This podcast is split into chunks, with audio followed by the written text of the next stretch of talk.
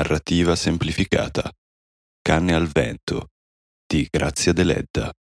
Capitolo 1. Seconda parte. Ed ecco a poco a poco tutti vengono attorno. Penetrano per le fessure come i raggi della luna. C'è donna Maria Cristina, bella e calma come una santa. Don Zame, rosso e violento come il diavolo. Ci sono le quattro figlie che nel viso pallido hanno la serenità della madre e in fondo agli occhi la fiamma del padre. Ci sono i servi, le serve, i parenti, gli amici, tutta la gente che invade la casa ricca dei discendenti dei baroni. Ma passa il vento della disgrazia e la gente si disperde, come le nuvole in cielo attorno alla luna, quando soffia il vento di tramontana. Donna Cristina è morta. Il viso pallido delle figlie perde un poco di serenità e la fiamma in fondo agli occhi cresce. Cresce così tanto che Don Zame, dopo la morte della moglie, prende sempre più l'aspetto prepotente dei baroni suoi antenati e come questi tiene chiuse dentro casa come schiave le quattro ragazze, in attesa di mariti degni di loro. E come schiave loro dovevano lavorare, fare il pane, tessere, cucire, cucinare e soprattutto non dovevano alzare gli occhi davanti agli uomini, né permettersi di pensare ad un uomo che non fosse destinato a diventare loro sposo. Ma gli anni passavano e lo sposo non veniva. E più le figlie invecchiavano, più Don Zame pretendeva da loro una costante severità di costumi. Guai se le vedeva affacciate alle finestre, verso il vicolo dietro la casa, o se uscivano senza il suo permesso. Le prendeva a schiaffi e le riempiva di insulti e minacciava di morte i giovani che passavano due volte di seguito nel vicolo. Don Zame intanto passava le giornate a passeggiare per il paese, o seduto sulla panca di pietra davanti alla bottega della sorella del rettore. Le persone scappavano quando lo vedevano, tanto avevano paura della sua lingua. Egli litigava con tutti ed era talmente invidioso del bene degli altri che quando passava in un bel podere diceva che i litigi ti divorino. Ma i litigi finivano col divorare le sue terre e una disgrazia inaudita lo colpì a un tratto come un castigo di Dio per la sua superbia e i suoi pregiudizi. Donna Lia, la terza delle sue figlie, sparì una notte dalla casa paterna e per molto tempo non si seppe più nulla di lei. Un'ombra di morte scese sulla casa. Mai nel paese era accaduto un simile scandalo. Mai una fanciulla nobile e ben educata come Lia, era fuggita così. Don Zame sembrò impazzire. Corse di qua e di là lungo la costa in cerca di Lia, ma nessuno seppe dargli notizie. Finalmente Lia scrisse alle sorelle, dicendo di trovarsi in un luogo sicuro e di essere contenta di aver rotto la sua catena. Le sorelle però non la perdonarono non le risposero. Don Zame era diventato ancora più tiranno verso di loro. Vendeva tutto ciò che gli era rimasto, maltrattava il servo, viaggiava sempre con la speranza di ritrovare sua figlia e riportarla a casa. L'ombra del disonore che gravava su di lui e sull'intera famiglia per la fuga di Lia gli pesava addosso. Una mattina fu trovato morto nello stradone, sul ponte, dopo il paese. Doveva essere morto di infarto, perché non presentava nessuna traccia di violenza. Solo una piccola macchia verde sul collo, sotto la testa.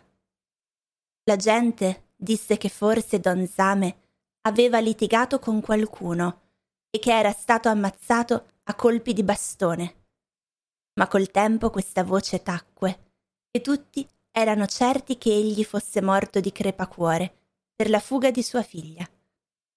Lia, intanto, mentre le sorelle disonorate non trovavano marito, scrisse annunciando il suo matrimonio. Lo sposo era un negoziante di bestiame che ella aveva incontrato per caso durante il suo viaggio di fuga. Vivevano a Civitavecchia, in discreta ricchezza, e dovevano presto avere un figlio. Le sorelle non le perdonarono questo nuovo errore. Il matrimonio con un uomo plebeo incontrato in un modo così triste. E non risposero alla lettera. Qualche tempo dopo, Lia scrisse ancora, annunciando la nascita di Giacinto. Esse mandarono un regalo al nipotino, ma non scrissero alla madre. E gli anni passarono. Giacinto crebbe e ogni anno per Pasqua e per Natale scriveva alle zie e le zie gli mandavano un regalo. Una volta scrisse che studiava, un'altra volta che voleva entrare in marina, un'altra ancora che aveva trovato un impiego. Poi annunciò la morte di suo padre, poi la morte di sua madre. Infine espresse il desiderio di visitarle e di rimanere a vivere con loro se al paese trovava da lavorare. Il suo piccolo impiego nell'ufficio della dogana non gli piaceva. Era umile e penoso, gli sciupava la giovinezza. E lui amava lavorare, sì, ma un lavoro semplice, all'aperto. Tutti gli consigliavano di andare nell'isola di sua madre, per tentare la fortuna con un lavoro onesto. Le zie cominciarono a discutere e più discutevano, meno si trovavano d'accordo. Lavorare, diceva donna Ruth, la più calma. Se il loro piccolo paesino non dava risorse neppure a quelli che erano nati lì. Donna Esther, invece, supportava i progetti del nipote. Mentre donna Noemi, la più giovane, sorrideva fredda e beffarda. Egli forse crede di venire qui a fare il signore. Venga, venga. Andrà a pescare al fiume. Egli stesso dice che vuol lavorare, Noemi, sorella mia. Lavorerà dunque. Farà il negoziante come suo padre. Doveva farlo prima, allora. I nostri parenti non hanno mai comprato buoi. Altri tempi, Noemi, sorella mia. Del resto, i signori sono appunto i mercanti adesso. Vedi il milese?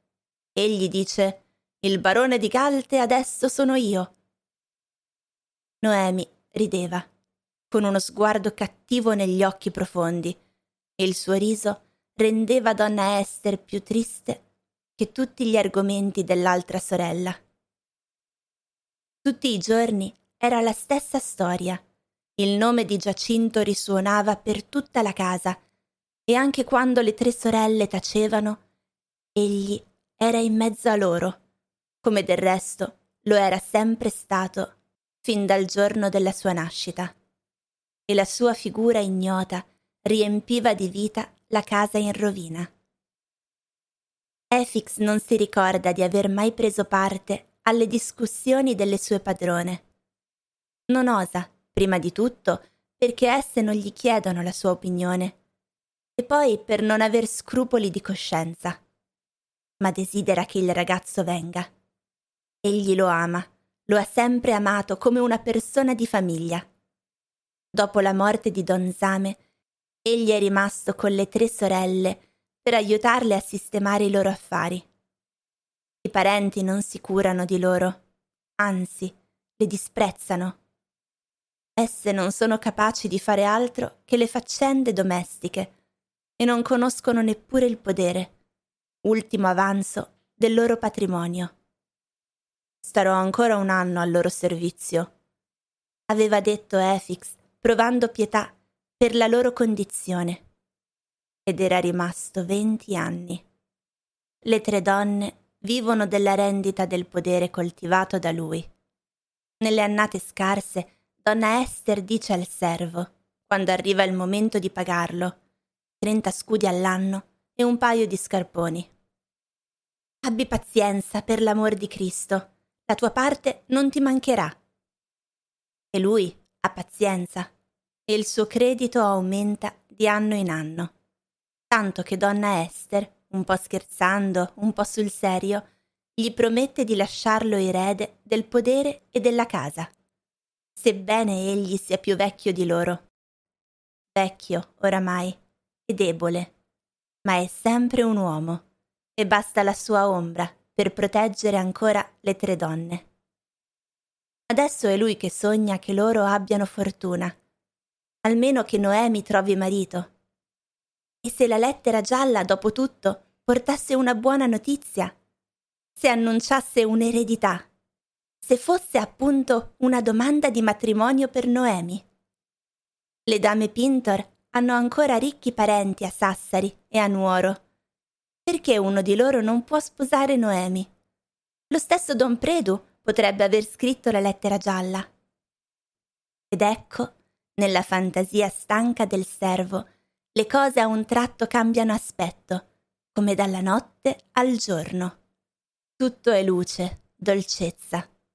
Le sue nobili padrone ringiovaniscono, la loro casa risorge dalle rovine e tutto intorno rifiorisce come la valle a primavera. E a lui, al povero servo, non rimane che ritirarsi per il resto della vita nel piccolo podere e riposarsi con Dio. Mentre nel silenzio della notte le canne sussurrano la preghiera della terra che si addormenta.